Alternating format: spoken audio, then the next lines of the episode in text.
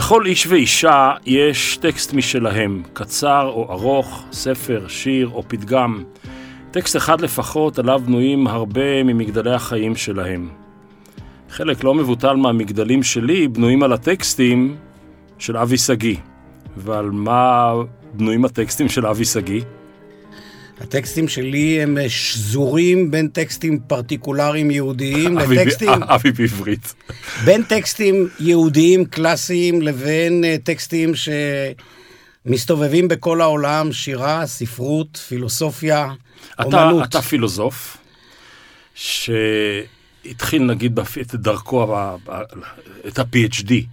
בפילוסופיה אקזיסטנציאלית אצל עניין המדוע, אני עוד זוכר את החתולים שלה ב, נכון, בירושלים. נכון, בחובבי ציון כן. בירושלים. ומשם הפכת בעצם לספרן של, של החשיבה הפילוסופית הדתית המודרנית, כי יצרת מד, מדפי ספרים. קודם כל, לא של החשיבה הדתית. העיסוק שלי כן. הוא, הוא רב גוני, הוא, הוא לא, אני לא אדם של תחום אחד. Mm-hmm. אני ממשיך את המסורת ה... לחקור את המסורת האקזיסטנציאליסטית, פילוסופיה ותיאוריה פוליטית ואתית, וממשיך אה, לבחון גם את המחשבה היהודית אה, לדורותיה, כולל גם לבקר ולנתח אותה. והיום כשביקע... ואל היום, כאשר ביקשתי ממך טקסט, שמת על השולחן אולי את ה...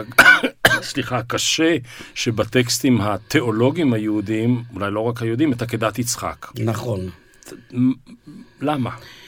משני טעמים. מפני שעקדת יצחק היא אבן בוחן, אוניברסלית, אתית.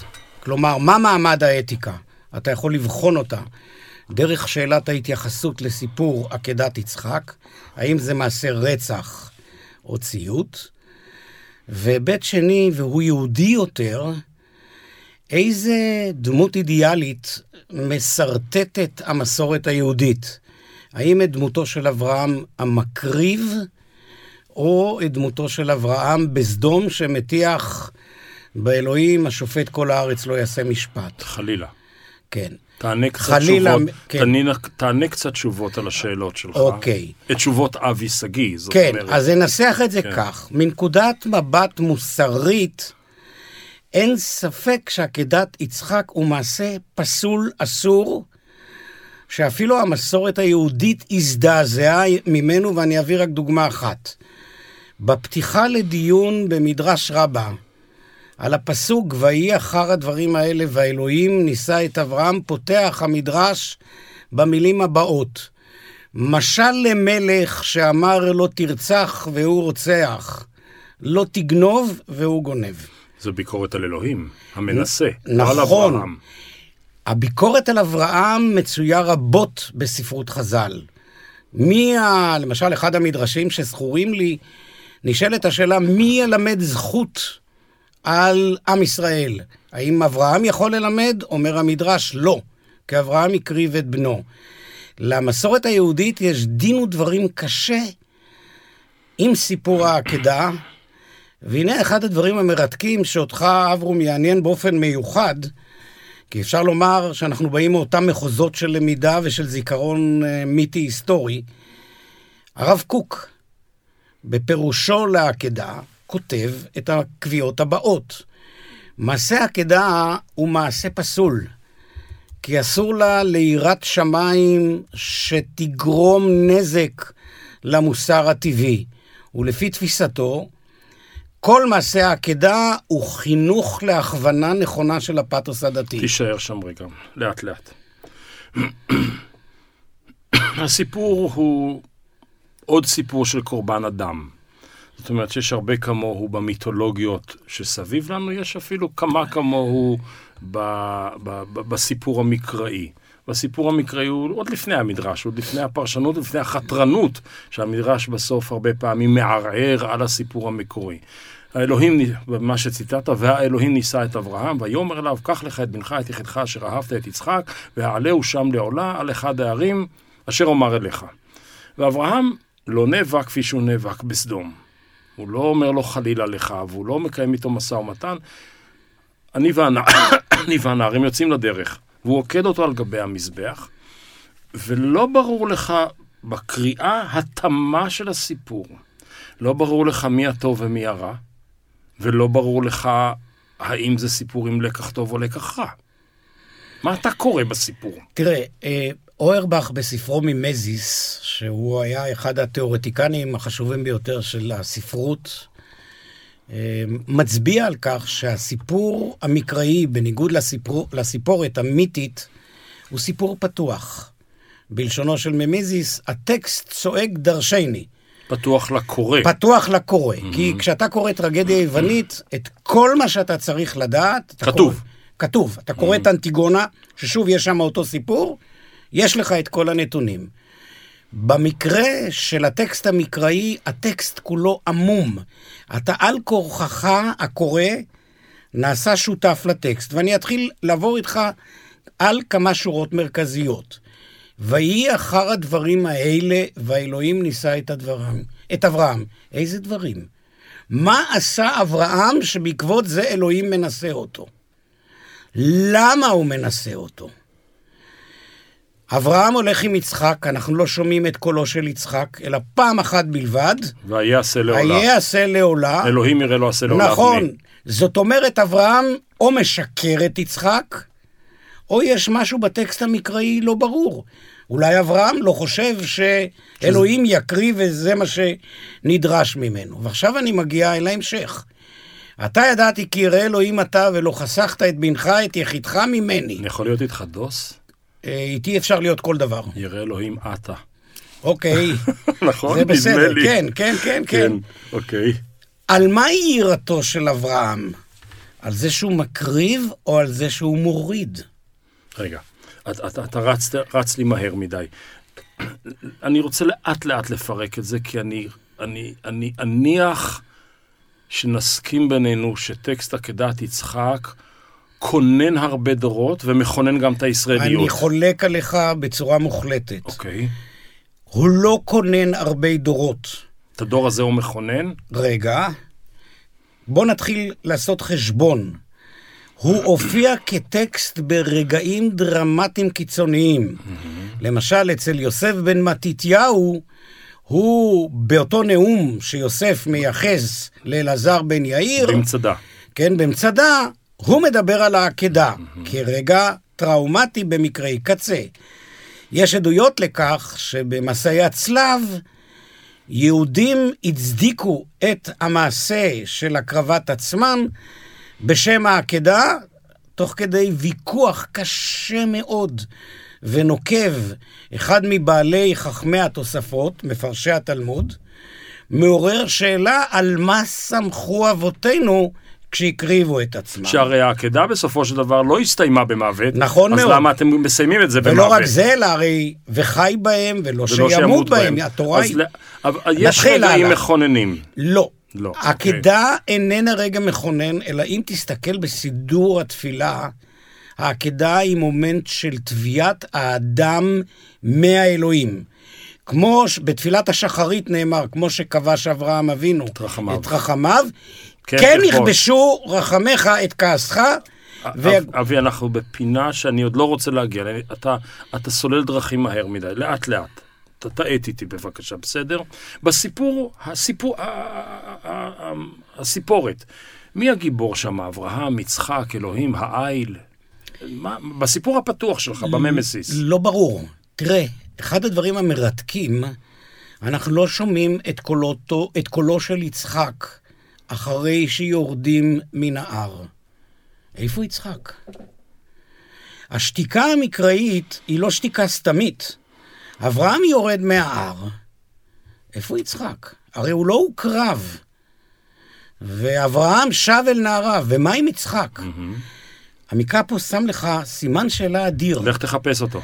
לא רק שלך תחפש, מה הייתה חווייתו של בן שאב שזה, פגע? שזה אביו. עכשיו אני אומר לך דבר יותר מקרא, יותר מזה.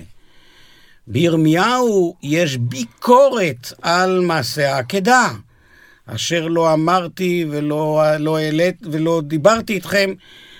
ירמיהו לא מבין איך יכול להיות שאב... שאברהם יקריב את בנו. אולי תן לי רק מבט חיצוני. אנחנו בוודאי נדבר על קירקגור, הפילוסוף הדני. שזה הדוקטורט שלך בין השאר. זה לא רק הדוקטורט, כן, כן. זה עבודת חיים. אה, קירקגור, כשהוא קורא את הטקסט המקראי, אז הוא אומר כך, הדת היהודית היא לא דת רצינית, הניסיון הוא לא אמיתי. ניסיון של אברהם. כן, כי הוא נגמר באפי אנד. מהמם. רק אצלנו, המאמינים הנוצרים, ההקרבה היא אמיתית. ישו נצלב. בדיוק. הוא מבין משהו. אגב, בימי הביניים, בעקבות אי ההימצאות של יצחק, התפתחה מסורת שבאמת יצחק מת וקם לתחייה, כמו ישו. אבל אם אתה שואל אותי, האם עקדת יצחק כוננה חיים יהודיים במסורת היהודית הרבנית הקלאסית? התשובה היא שלילית. זה במסורת הציונית הקלאסית. במסורת הציונית הקלאסית, קשה להניח שהעקדה כוננה את עצם הייצור של תפיסת העולם הציונית, שהיא בעצם רצתה חיים אחרים. אבל, וזו נקודה מאוד מעניינת, ששם אליה לב יריב בן אהרון, שהיה בנו של אחד יצחק בן אהרון. של יצחק בן אהרון, שאתה בוודאי הכרת אותו עוד מימיך כן. בכנסת. הוא כתב רומן בשם פלג. ברומן הזה הוא בא חשבון עם האבות הציוניים.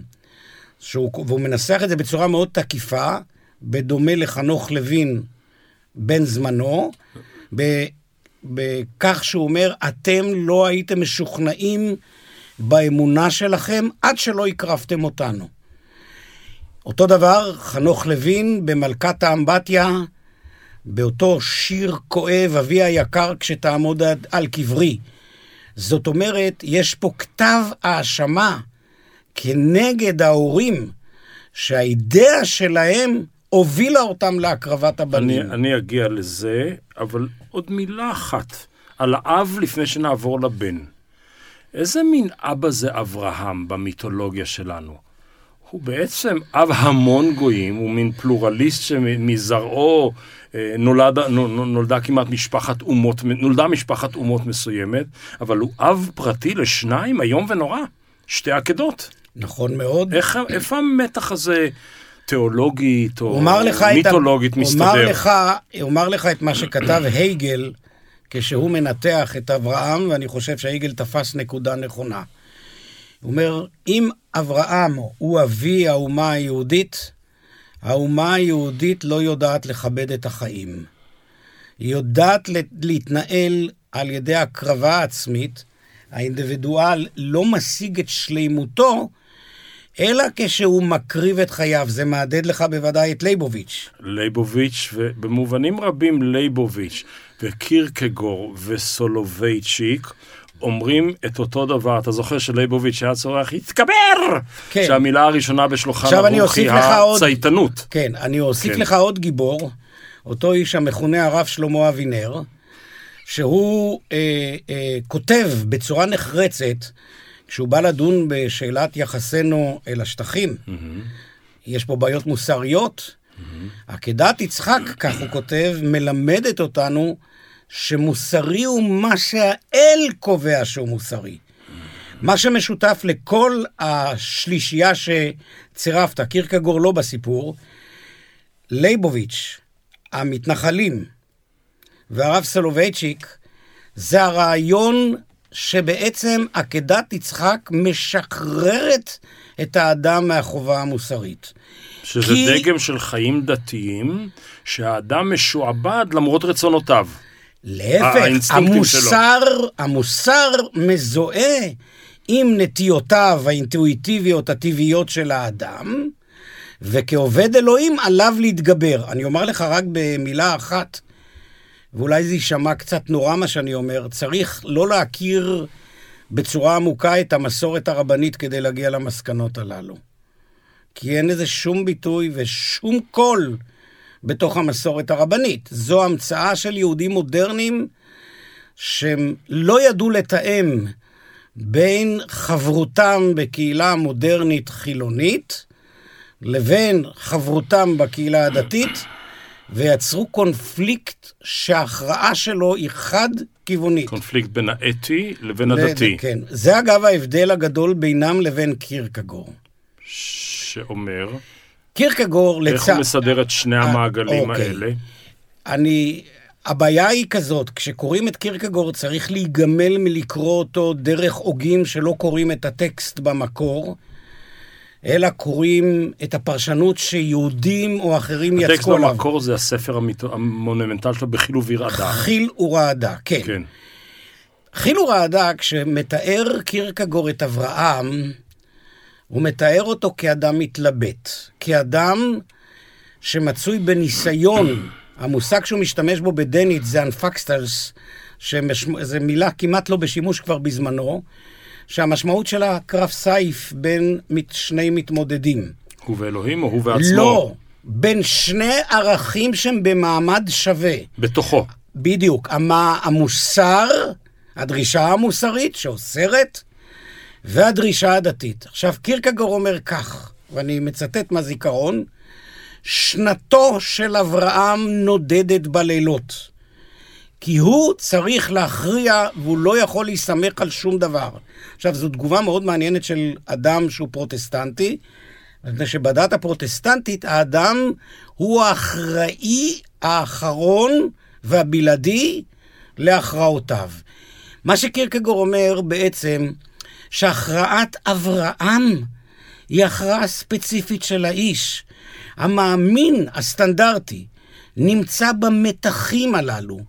אבל בניגוד ללייבוביץ', או לסולובייצ'יק, או לאיש המכונה הרב אבינר ודומיו, שמבקשים לבטל את האדם מפני צו, בדיוק, הצו החיצון. ה- נכון, עבור אה, אה, אה, קירקגור, המאמין הוא מי שמתלבט ומתייסר, ושנתו נודדת עליו בלילות, ולא בטוח בהכרעתו.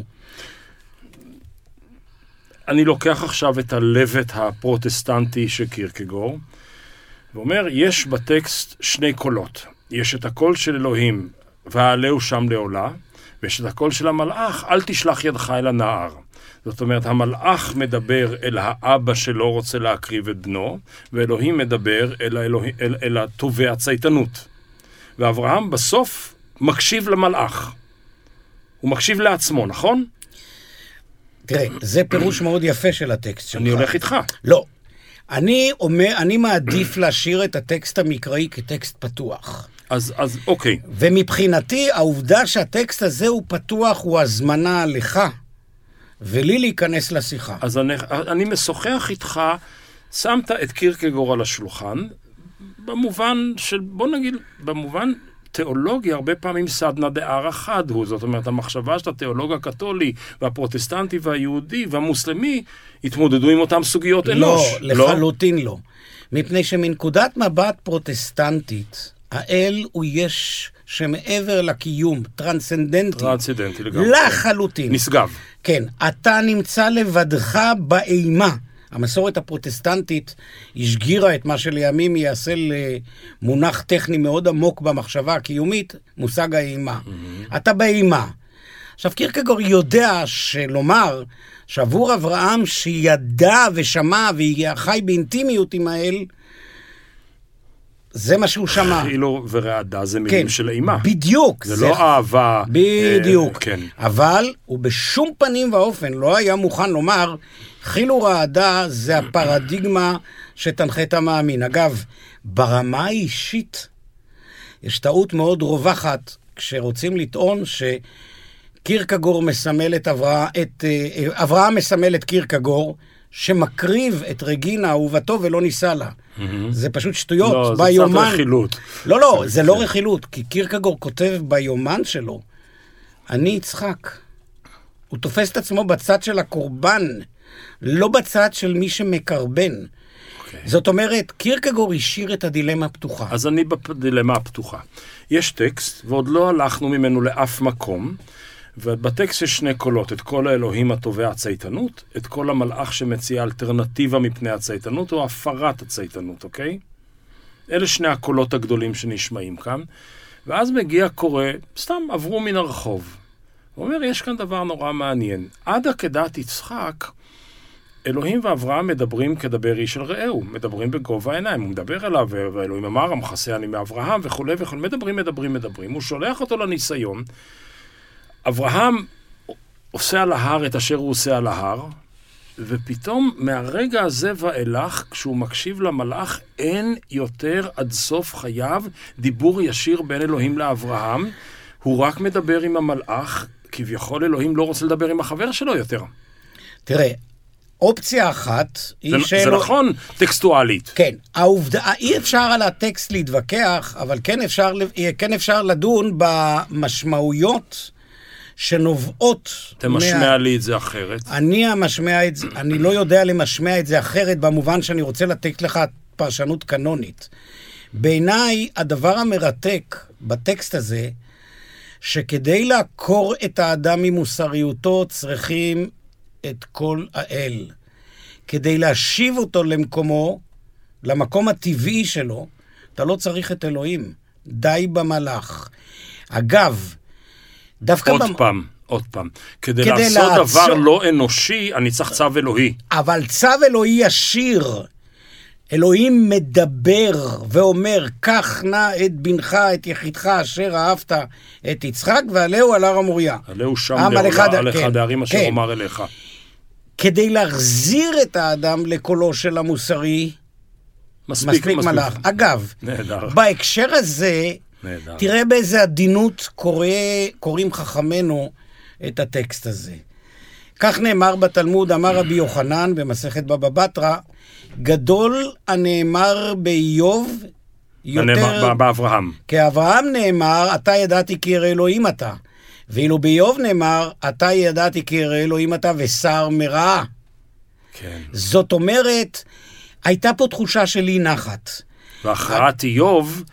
היא במובן הקירקגורי של המילה, הוא הכריע לצד הנכון, לצד האתי. כן, הוא לעולם לא טען, הוא לעולם לא הסכים שהוא חטא. רעיו נענשו על זה שהוא חטא, אבל הוא התייצב על שלו. אברהם אולי כשל לפי חכמים. אגב, יש מדרש הרבה יותר רדיקלי. המדרש לא מבין איך אברהם עושה את הדבר הזה. מה זה, אלוהים משחק? תזכור, הניסוי במקרא הוא דבר מאוד מעניין. חכמים דורשים, ועלהו לעולה, כלום אמרתי לך שחטאו? לא אמרתי לך שחטאו. תביא אותו, הבאת אותו, תוריד אותו. עכשיו, אברבנאל מתפוצץ מזעם על העמדה הזאת. הוא אומר, מה, מה זה, מה זה פה?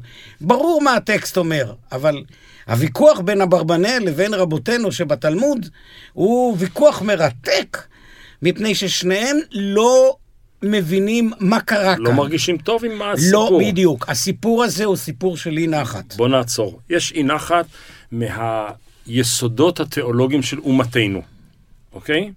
אנחנו נוסעים קדימה מהר מהר מהר בזמן, מדלגים על פני הרים וגבעות, מגיעים אל ימינו. אומר הרב ריסקין, שבסופו של דבר הוא איש עדין. הוא ב- ב- באנושיות שלו אדם מאוד מאוד עדין. וחבר אישי שלי. לא, ולא ידעתי, אני פשוט אוהב את העדינות שלו. כן. ואומר הרב ריסקין, הפרדוקס של ההיסטוריה היהודית הוא שאם לא היינו נכונים להקריב את בנינו לאלוהים, לעולם לא היינו שורדים כאומה בעלת השראה אלוהית ומחויבות לאל. אני לא יודע לקרוא טענות מהסוג הזה, כי תמיד... מה הטענה? מה הוא אומר? אני, האמת, אני לא, כשאמרתי לך, אני לא יודע לקרוא את הטענה הזאת, אני לפני זה שואל את עצמי שאלה הרבה יותר יסודית. כשאדם מעלה טענה היסטורית, זה טענה אמפירית עובדתית, או טענה אנליטית הכרחית? אם זו טענה עובדתית, האם יש קשר בין הנכונות של בני אדם להקריב את עצמם לרעיון העקדה, או דווקא לרעיון החיים? תראה איך מה... אתה קורא לזה אצלו, מזבח העם והארץ. תשמע, אני, אה, רטוריקות אפשר לצרף, אבל כשאתה טוען טענה היסטורית, ואתה שואל את עצמך את השאלה, למה יהודים מסרו נפשם על קידוש השם? האם זה בגלל העקדה? התשובה היא לא. הקידוש השם הוא בדיוק המקום שבו ערך החיים מעוצם. כי אסור לך להקריב לקידוש השם, אלא רק בשלושה מקרים עליהם נאמר ייהרג ואל יבור. גילוי עריות, שפיכות דמים ועבודה זרה.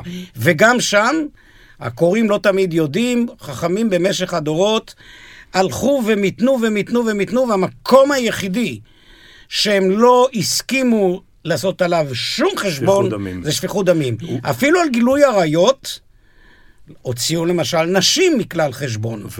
ושלא לדבר על הפולמוס של ההיסטוריונים של דורנו, האם הרמב"ם מתאסלם או לא, בגלל הכפייה הדתית. נכון, זאת אומרת, המסורת היהודית היא מסורת של חיים, אבל אז השאלה היא אחרת לגמרי.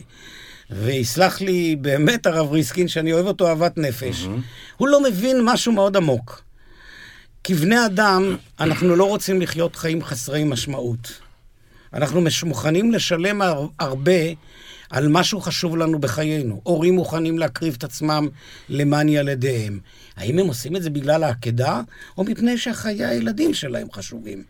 התשובה היא, אנחנו מעניקים משקל לא רק לחיים הפיזיים שלנו, אלא לחיים שמעניקים לעצמ... לנו פשר, טעם בחיים, כך שכשזה ניטל מאיתנו, אנחנו לא מוצאים את הטעם בחיים. תראה, אתה התחלת כמעט בפס- בפסוקים הראשונים של שיחתנו על הניגוד בין הצייתנות לבין המוסר האישי. זה בין לא ה- מוסר, בין המוסר, לא מוסר בין אישי, המוסר, אני לא יודע מה זה נכון, מוסר אישי. מוסר אישי זה כמו האמת שלו, כן. זה, אין, אין דבר אמיתי כזה, כן? בין המוסר לבין הצייתנות. אומר עמרי בום, שהוא, אפרופו חברים, אוקיי? הוא חבר שלי, הוא, הוא ראש החוג לפילוסופיה בניו סקול, או אמור להיות ראש החוג לפילוסופיה בניו סקול בניו יורק. הוא מנתח את העקדה, והוא אומר שהתיאולוגיה הפוליטית שלנו, הציונית, הישראלית, שמה במרכז עניינה את הנכונות להקריב לדת או למדינה. הנכונות להקריב, אבל שאלת הקורבן היא לא במרכז הסיפור המקראי, אלא שאלת הציות. ובישראל החליפו את האלוהים במדינה היהודית, והנה התיאולוגיה הפוליטית הישראלית של עקדות, כל היצחקים שלנו, של ציות לפקודות המדינה, גם כאשר הן בלתי מוסריות בעליל. אז התשובה היא שזה משפטים מאוד נחמדים, אבל הם חסרי כל ביסוס. אוקיי. מדינת ישראל, אני לא צריך להגן על מדינת ישראל ועל המעשים והמחדלים שלה, והיא עושה אותם. אבל להפוך, לקרוא את החברה ואת המדינה בישראל באופן אסנציאלי, כך שמדינת ישראל היא כזאת שהיא מקריבה, לא, אבל היא דורשת ציות. היא, היא. גם לא דורשת ציות. אז למה העם כזה צייתן? רגע, רגע, העם הוא לא... אני לא... ת- תעזוב לרגע את השאלה אם העם צייתן או לא. קודם נדבר ברמה הנורמטיבית. אוקיי. פקודה בלתי חוקית בעליל היא פקודה שאסור לבצע, ואני אומר לך את זה כאדם שהיה שותף למסמך, לניסוח מסמך רוח צה"ל. אין הגנה על מי שביצע פקודה בלתי חוקית בעליל. פעם, לפני פסיקת השופט בנימין הלוי בפרשת כפר קאסם, שדגל שחור של אי נכון. מוסרי... כן. ל- זה לא היה בחקיקה, היום זה בחקיקה. אדם, מפקד, חייל, שביצע עבירה בלתי חוקית בעליל, את עוונו יישא. אבל אתה מקטין את הראש. מה אתה עושה עם מדיניות בלתי מוסרית בעליל? אז התשובה היא כזאת, לאזרח במדינתו, הרי החוזה בין האזרח לבין המדינה הוא חוזה מורכב. המדינה היא מדינתו של האזרח. זאת אומרת, האזרח קודם למדינה, או האדם קודם למדינה, והשאלה מה הוא מפקיד בידי המדינה. הוא לא מפקיד בידי המדינה את מוסריותו ולא את ערכיו, המדינה צריכה להתחשב בהם. מה שקרה זה שלאחר 67, האם אפשר לומר את זה בגילוי לב מוחלט, לפחות זה הערכתי, האסון הנורא של מלחמת 67 היא שבעצם לראשונה בתולדות מדינת ישראל, ואולי בתולדות העם היהודי, העם היהודי שולט כריבון על עם אחר ושולל ממנו את זכויותיו בשם ערכים. זה לא כל מדינת ישראל, זה לא המדינה כמדינה, אלא זה המדינה בנ- בנסיבות ספציפיות. זה לא קשור לפרויקט הציוני, זה קשור לפרויקט הריבוני, וצריך להבחין בין השניים. התנועה הציונית לא באה ואמרה, נכבוש, נגרש, נטאטא, אין, נשליך את כולם לים. הפרויקט הציוני היה פרויקט של גאולה עצמית, של ניסיון לתת ביטוי לקיום של העם היהודי לא באוויר, אלא בחיים ממשיים. היו קונפליקטים, חלקם נהגו לא כהוגן וחלקם כן כהוגן, כמו בכל מדינות העולם. יש פרקים מוארים ופרקים אפלים. אז יש כאן, אבי, יש כאן חמישים וכמה שנים, או כמעט שישה עשורים, של מדיני, מדינאות לא אתית, שהציבור ברובו המכריע, שלא לומר כולו, מציית לה בשתיקה כמו יצחק על גבי המזבח. לא, זה לא אותו דבר. אני לא מניח שכל מצביע ימיני, למפלגות הימין רוצה ושמח בכך. השאלה היא פשוט... אבל התוצר הוא אחריות נכון, קולקטיבית, אני יודע, זה המהות כן, הדמוקרטית. זה ברור. אחריות ישנה. אשמה מוסרית ישנה. השאלה היא, מה עושים בתווך שבין פתרון הבעיה, והיא חייבת להיפתר, וקווי גם הפתרון, אני לא צריך להיות פוליטיקאי גדול, את קווי הפתרון כבר מדינות העולם יודעים. שרטטו ויודעים, כן. וגם יהודים בינם לבין. אלא מה קרה? קרה לעם היהודי במדינת ישראל טרגדיה נוראה, שבה יושב ריכוז יהודי גבוה בשטחים שלא אמורים להיות, גם לפי הרעיונות הבינלאומיים, חלק ממדינת ישראל. ומדינת ישראל לא יודעת להפעיל כוח על אזרחיה. היא לא יודעת. אני, אני רואה בזה את הצד השלילי, אבל גם את הצד החיובי. הצד החיובי זאת מדינה ליברלית שלא יודעת להפעיל כוח על אזרחיה, אבל חבל שהיא יודעת להפעיל כוח על אחרים. על אחרים. השאלה היא כזאת, והשאלה הזאת היא, שאני רוצה לשרטט, קשורה לאופן עמידתנו בפני דילמות מוסריות. ישנם שני טיפוסי עמידה. אחד, זיהית בעיה מוסרית והיא לא פתירה, אתה פשוט מסתלק, כי אתה לא רוצה לשבת בתוך וקלם על אחד כבודי. בדיוק. עמדה אחרת, שהיא העמדה שאני מאמין בה וכך אני פועל, היא אותה עמדה סיזיפית, שהיא קשה ומורכבת, שאם להשתמש בלשון המקורות, השוכן איתם בתוך טומאתם. אולי תספר לך סיפור אישי. יום למחרת רצח רבין, התכנסו אנשי מכון הרטמן, אזכיר אחד מהם את חברי מוש- מוישי אלברטל, פרופסור אלברטל. חברנו. כן? ושנינו שאלנו את עצמנו מה אנחנו יכולים לעשות כדי לתקן את המצב. וכיוון ששנינו אנשי ספר וחוקרים, לקחנו על עצמנו לייצר ספרייה חלופית.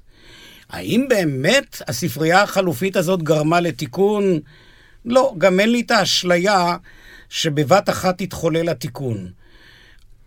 אבל אם המחיר הוא לגדוע את מדינת ישראל כולה, להכריז על מדינת ישראל כמדינה לא לגיטימית, ולהחזיר את העם היהודי לאותו מצב שאין לו קיום תרבותי, ריאלי, קיום שבבשר, אני לא מקבל את זה.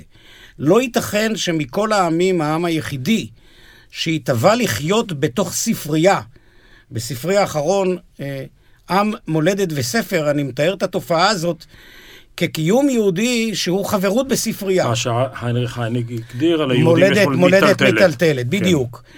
זאת אומרת, העם היהודי לא היה ריבון.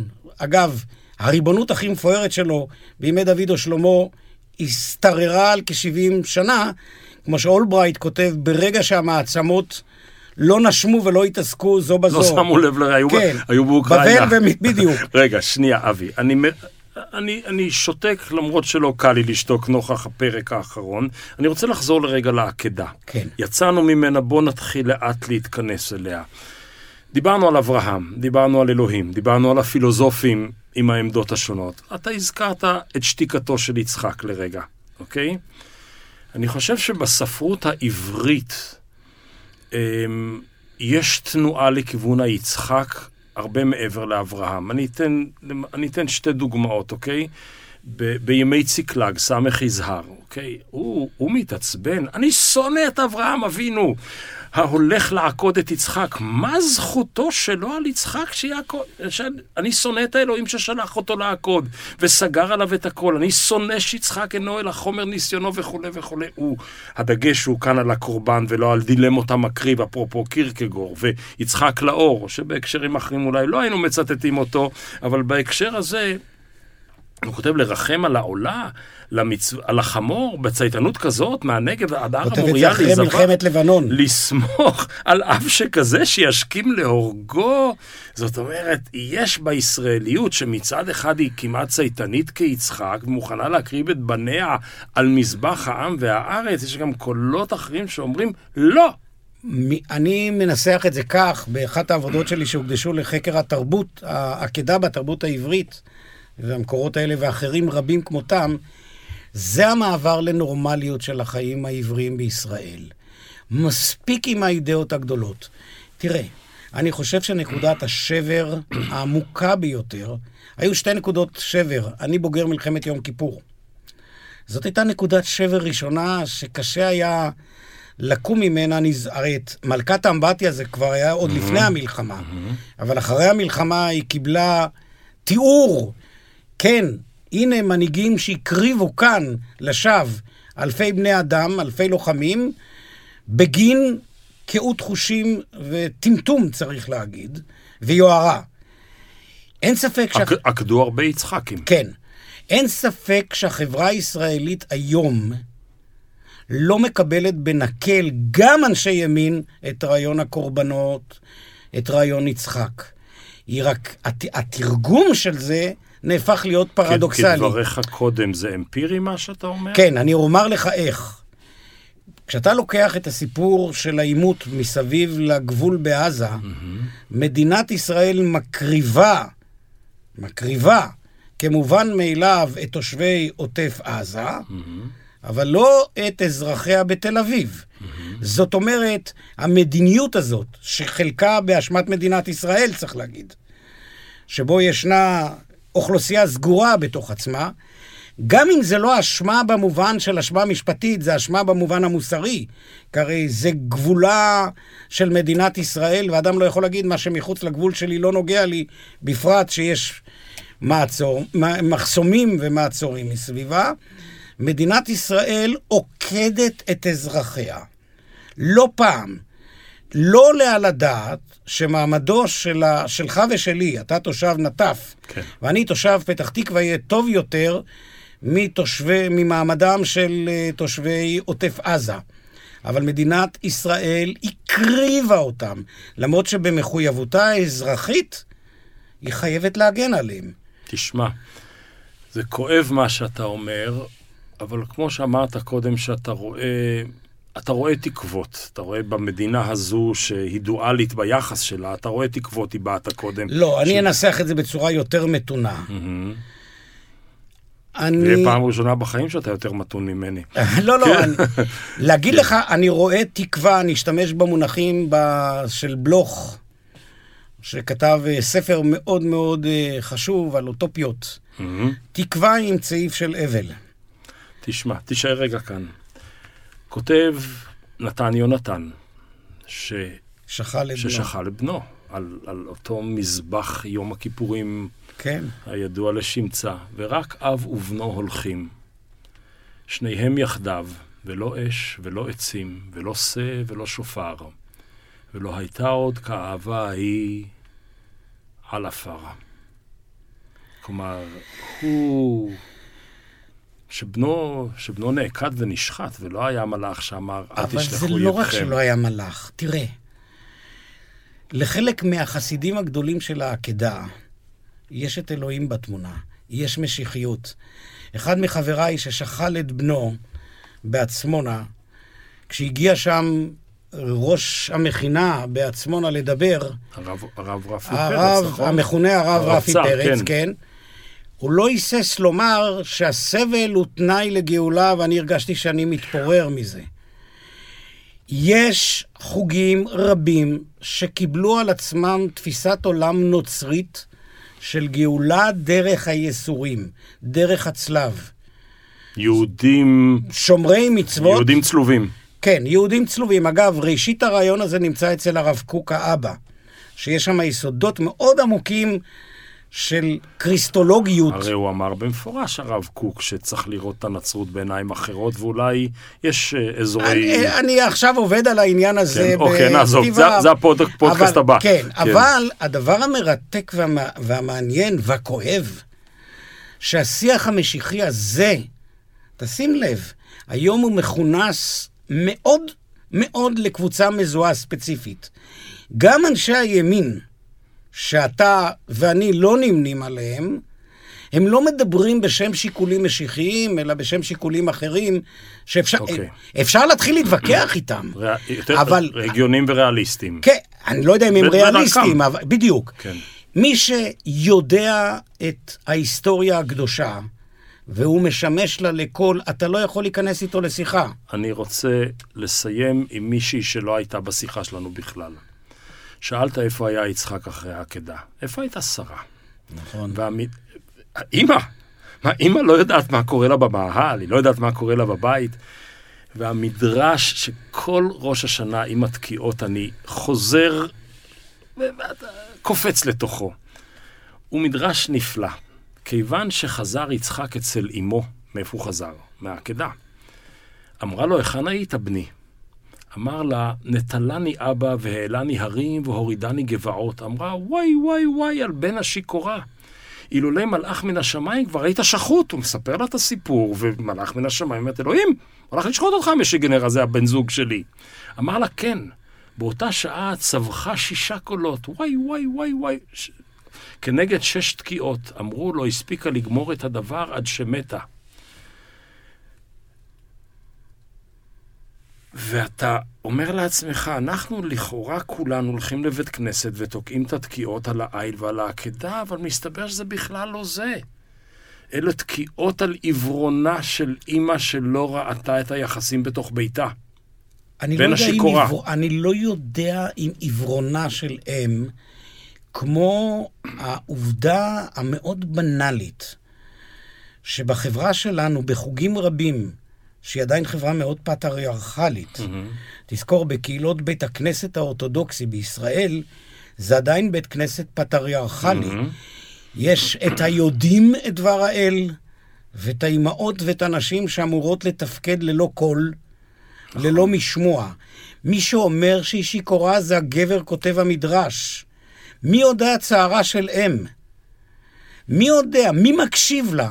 הרי הבעיה היא באותם חוגים שמאדירים את העקדה, שמדברים בשפה מהותנית על המשיח, על אלוהים, על העתיד, על אברהם נשים- ויצחק ואין שרה. אבל גם על נשים הם מדברים באותו האופן בדיוק. ברוך שעשני כלי, שאת צריכה לומר. אבי, ברוך שהקודש ברוך הוא עשה, אותו, עשה אותך כרצונו. אני תודה לא ש- רבה. אני... תודה לך. תודה, זה... לי זאת הייתה שיחה חשובה. אני ממש ממש שמח שנפגשנו היום. טוב, נמשיך להיפגש. נמשיך.